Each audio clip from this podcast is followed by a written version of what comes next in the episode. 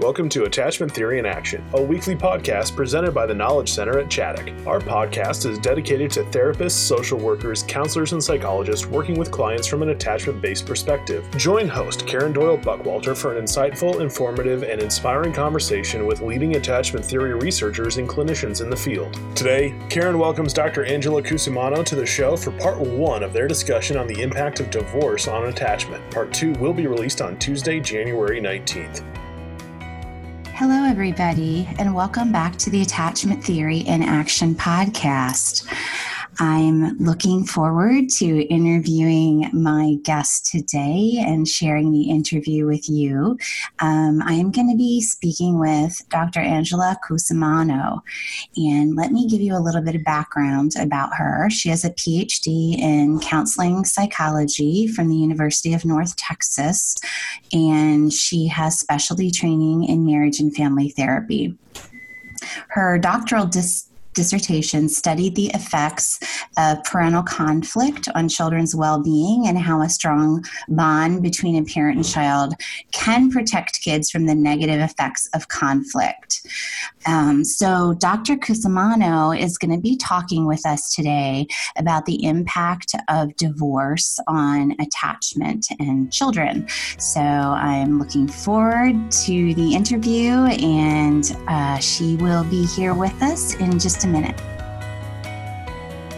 Well, hey everybody, I'm here with Dr. Angela Cusimano, and we are going to be talking about the impact of divorce on children and attachment relationships. So Dr. Cusimano, thank you so much for joining us today. Thank you for having me. Yeah. So I know you're joining us from Florida. Is that correct? Yep. Yeah. South Florida. Yeah. So we're I'm in South Carolina. So nice that we're both on the same time zone this morning. So Anyway, so I did let listeners know a bit about your background, that you're a psychologist and, also some of your more formal training. But I often like to ask folks I interview, what's your informal background? Like, what drew you to this work? And you can answer that in terms of being a psychologist in general or to this particular topic, however you want to share about that. Mm-hmm. Sure. Yeah, it's interesting because, yesterday being Father's Day and me chatting with my dad about, our history and the divorce itself, actually my parents' divorce. And, he kind of remembered that, you wanted to become a psychologist because of the divorce, right? And that's something that he said to me yesterday. And I'm like, absolutely. I think, my mom was very, forward thinking at the time. They divorced in 1989, which, divorce was becoming a little more common at that time. I was 9 years old. My mom was very proactive and got us into, counseling right away with a psychologist. And, I just remember that being, again, one maybe from an attachment perspective, like a very secure thing in my life at that time, and with a lot of change and chaos. And I just remember thinking, even at 8 and 9 years old, like, how cool is it that somebody gets to have a job, where they help kids and families, go through tough times. And so honestly, I've known, and it sounds a little odd because I don't know that most 9-year-olds want to become psychologists, but, I've pretty much known since that time that, I wanted to make a difference in some way. And, because of my positive experiences, going through my parents' divorce and having the support of a psychologist at that time, I was just like, wow, how cool. This is what I want to do with my life, So, yeah. Yep, here I am. Yeah. Well, it's definitely, I think, those of us in this field are aware that we are often drawn to this work, as a result of our own histories. Sometimes that's conscious, as yours is, and sometimes that's unconscious, which I think can be a little more complicated to deal with. So interesting. So one of the things that I was thinking about with this topic is that it's one of these topics where I feel it's a little controversial to talk about because many of us have experienced divorce. It actually reminded me, as I was thinking about this and researching and reading some of your information, it sort of reminds me of the research about childcare and the impact on attachment, and how, you know, it's very politically incorrect to really even talk about any of that. It's even almost destroyed the career of some attachment researchers who've worked on it because people don't want to hear some of the information in those studies. So we have these certain issues that are political, that, you know, we don't really want to talk about, especially in a negative light. And I thought about that with divorce. You know, I think that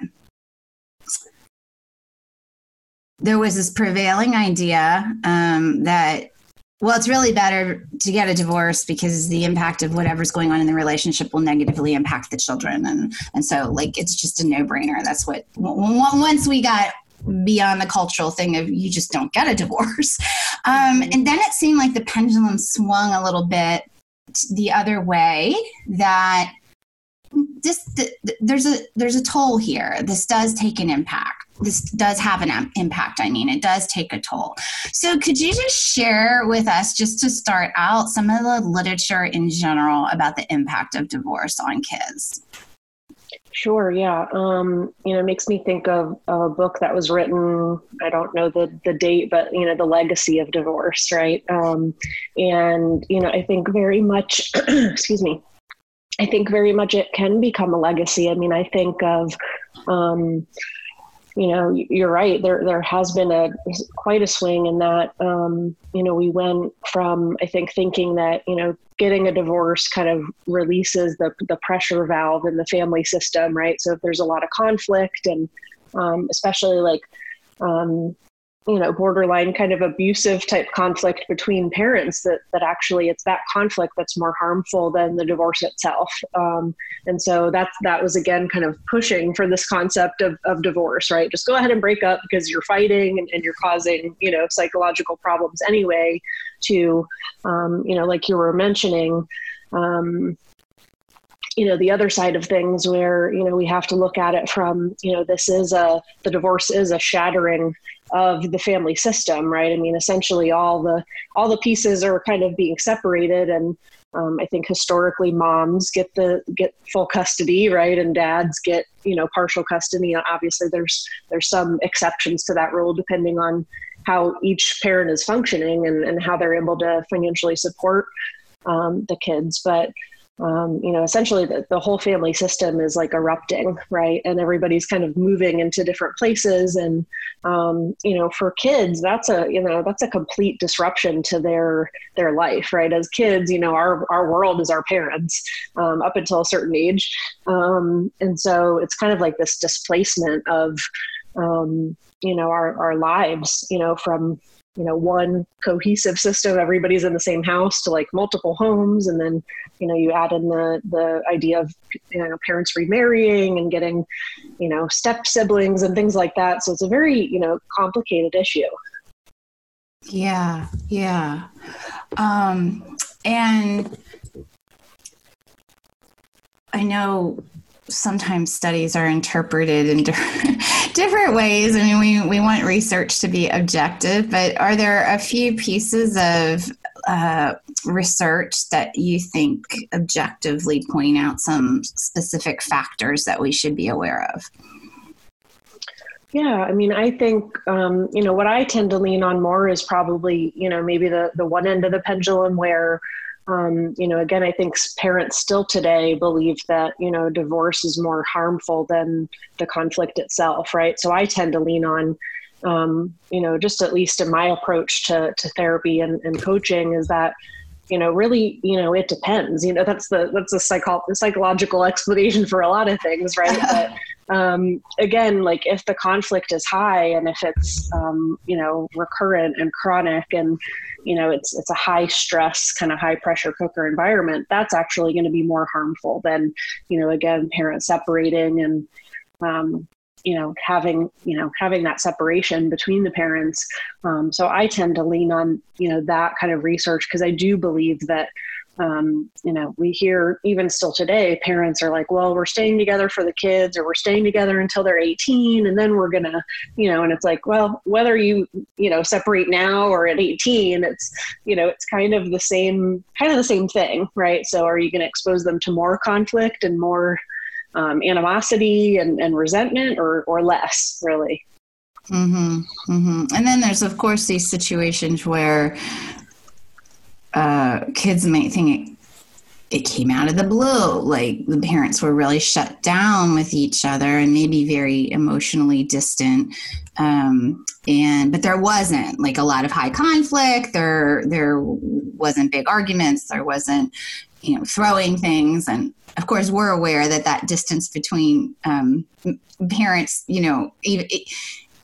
even though the kids may not be verbalizing it or say it, seems like it came out of nowhere, that can have an impact. But, there are those situations where it's not highly conflictual, mm-hmm. So, and I guess the other thing I was thinking about with what you were sharing is, and I'm sure you'll talk about this later in some of your clinical work and kind of services you're offering, but young adults or even middle-aged adults saying, this divorce really affected me. Like it does, I really this has had an impact on me, even though it didn't happen to me as a child. I was out of the home. I had my own family, but this really had an impact. Mm-hmm. Yeah. Definitely. Yeah. Definitely. The other thing I wonder if you could speak to is divorce made it to the adverse child experiences scale. I'm not sure scale is the right word for that. I forget. But anyway, and I remember when a lot of that literature started coming out and people were learning about it and reading about it, and this incredible link between adverse childhood experiences and actual physical health and all of that. And you would read through them. And I think a lot of us had a little of when we saw divorce, and I think it's that idea that, I think there's two things going on there, but I'd like to hear what you think. One, a tendency, because it is a common thing and maybe you have experienced it yourself, or as a child you sort of want to minimize it or maybe not really see it as an adverse or traumatic thing. So I think that there could be that there.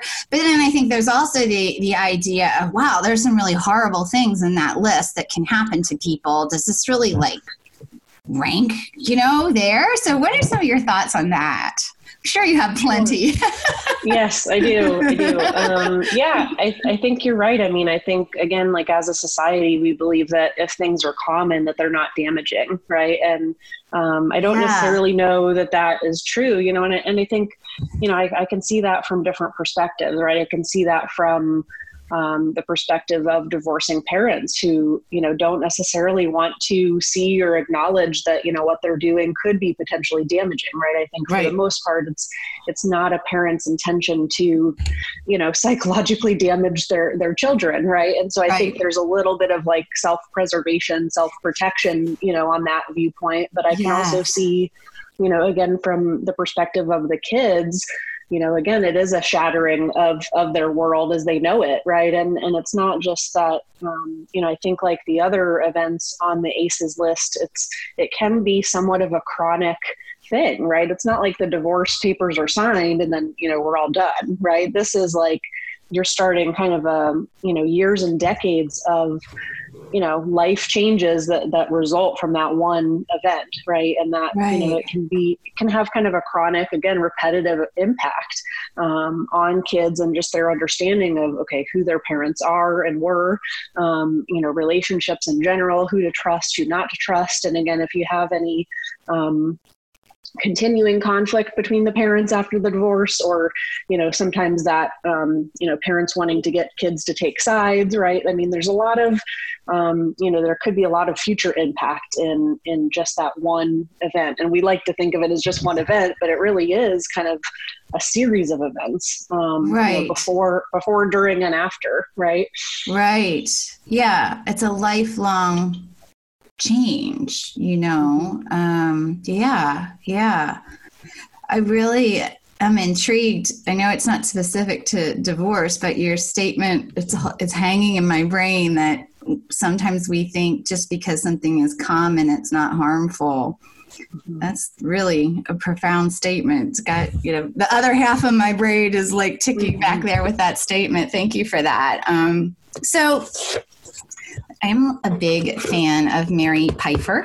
I think her most famous book is Reviving Ophelia.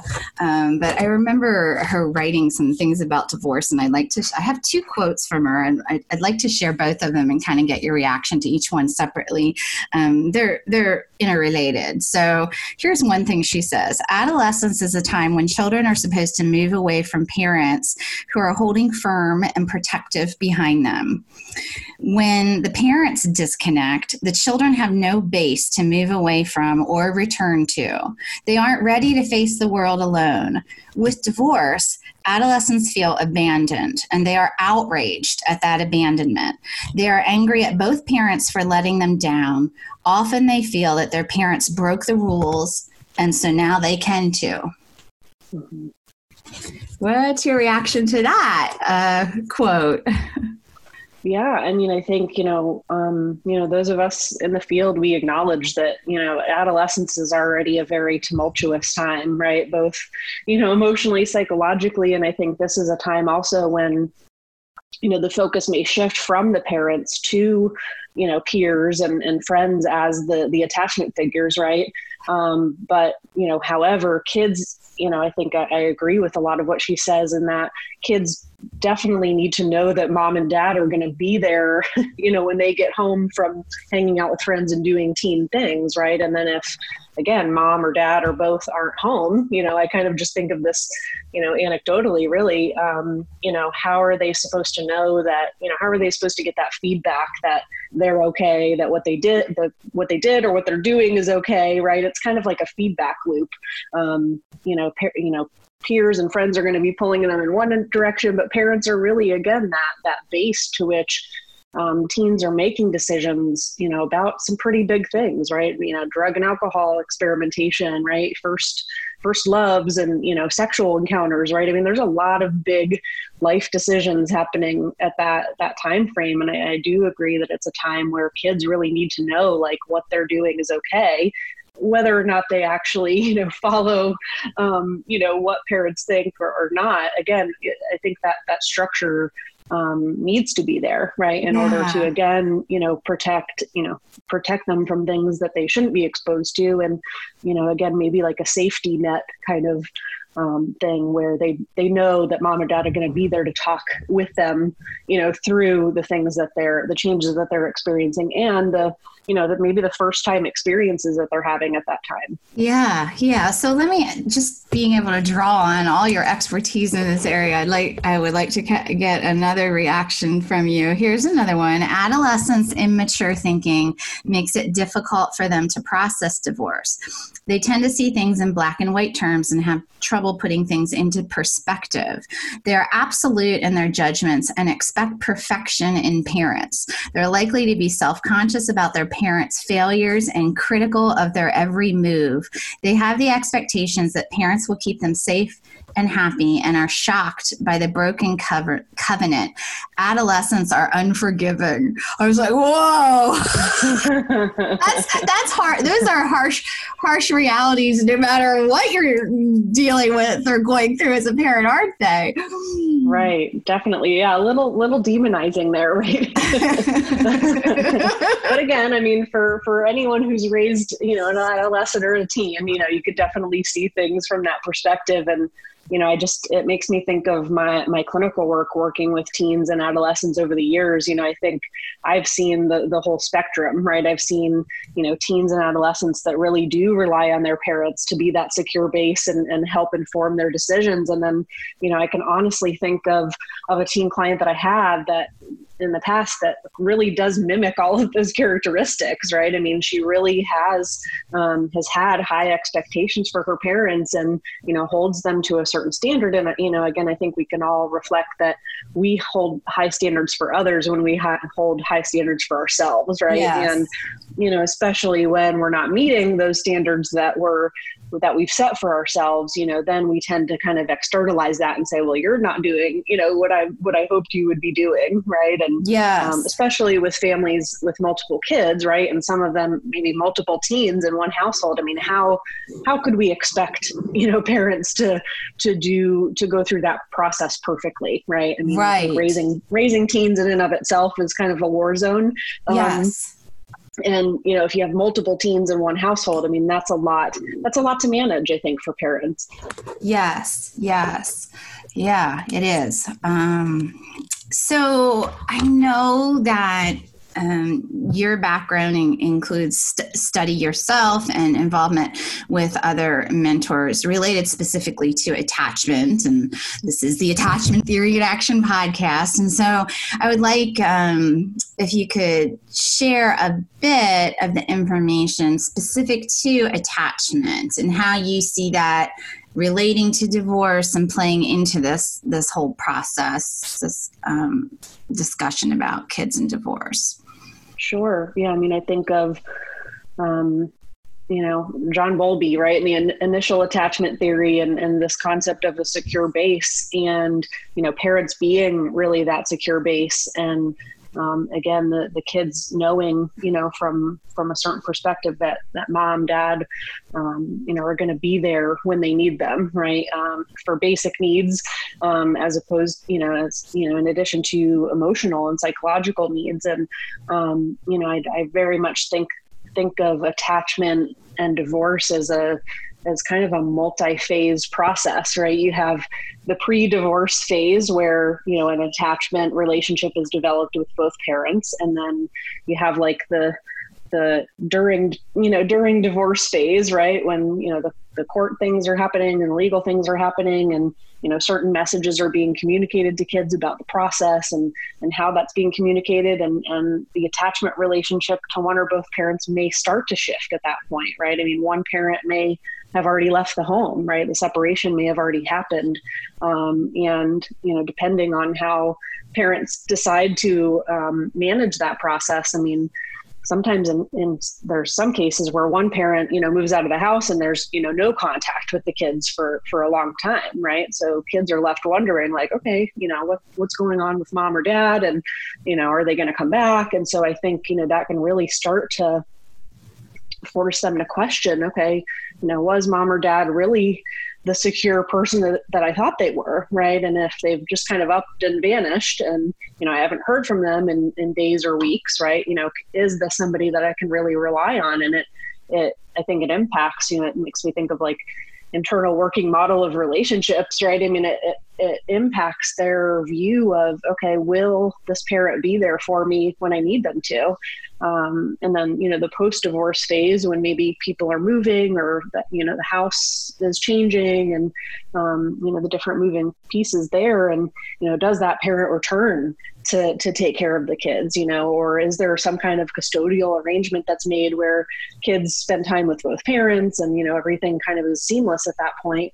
And then, you know, the attachment has an opportunity to be, you know, reevaluated, right? And if that other parent is, you know, back in the picture and you know, picks the kids up when they say they're going to pick the kids up, right? And just like really simple daily things like that, right? Like, you know, is dad going to pick us up on time or, you know, is he not, right?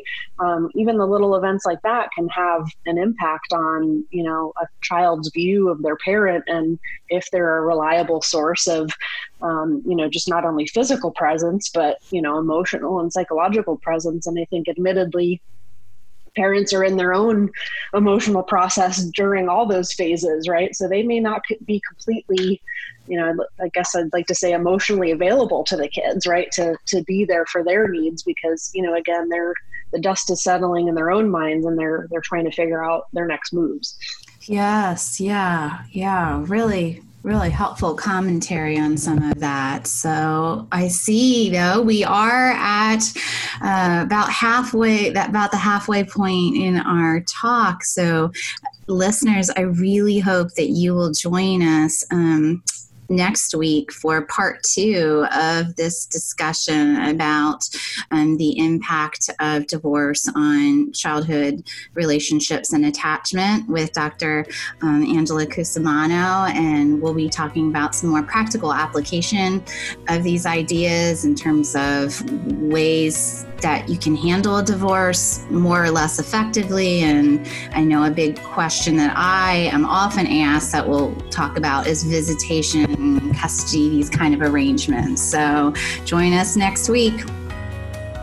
Thank you for joining us for this edition of Attachment Theory in Action. Please follow our site, tkcchattuck.org, or subscribe on Apple Podcasts, Google Play, Spotify, or Podbean for future podcasts. If you enjoyed our podcast, please leave a review and share with your professional network. For additional resources, training opportunities, and blogs, please log on to tkcchattuck.org. We hope you'll join us again as we continue to explore the world of adoption, trauma, and attachment theory.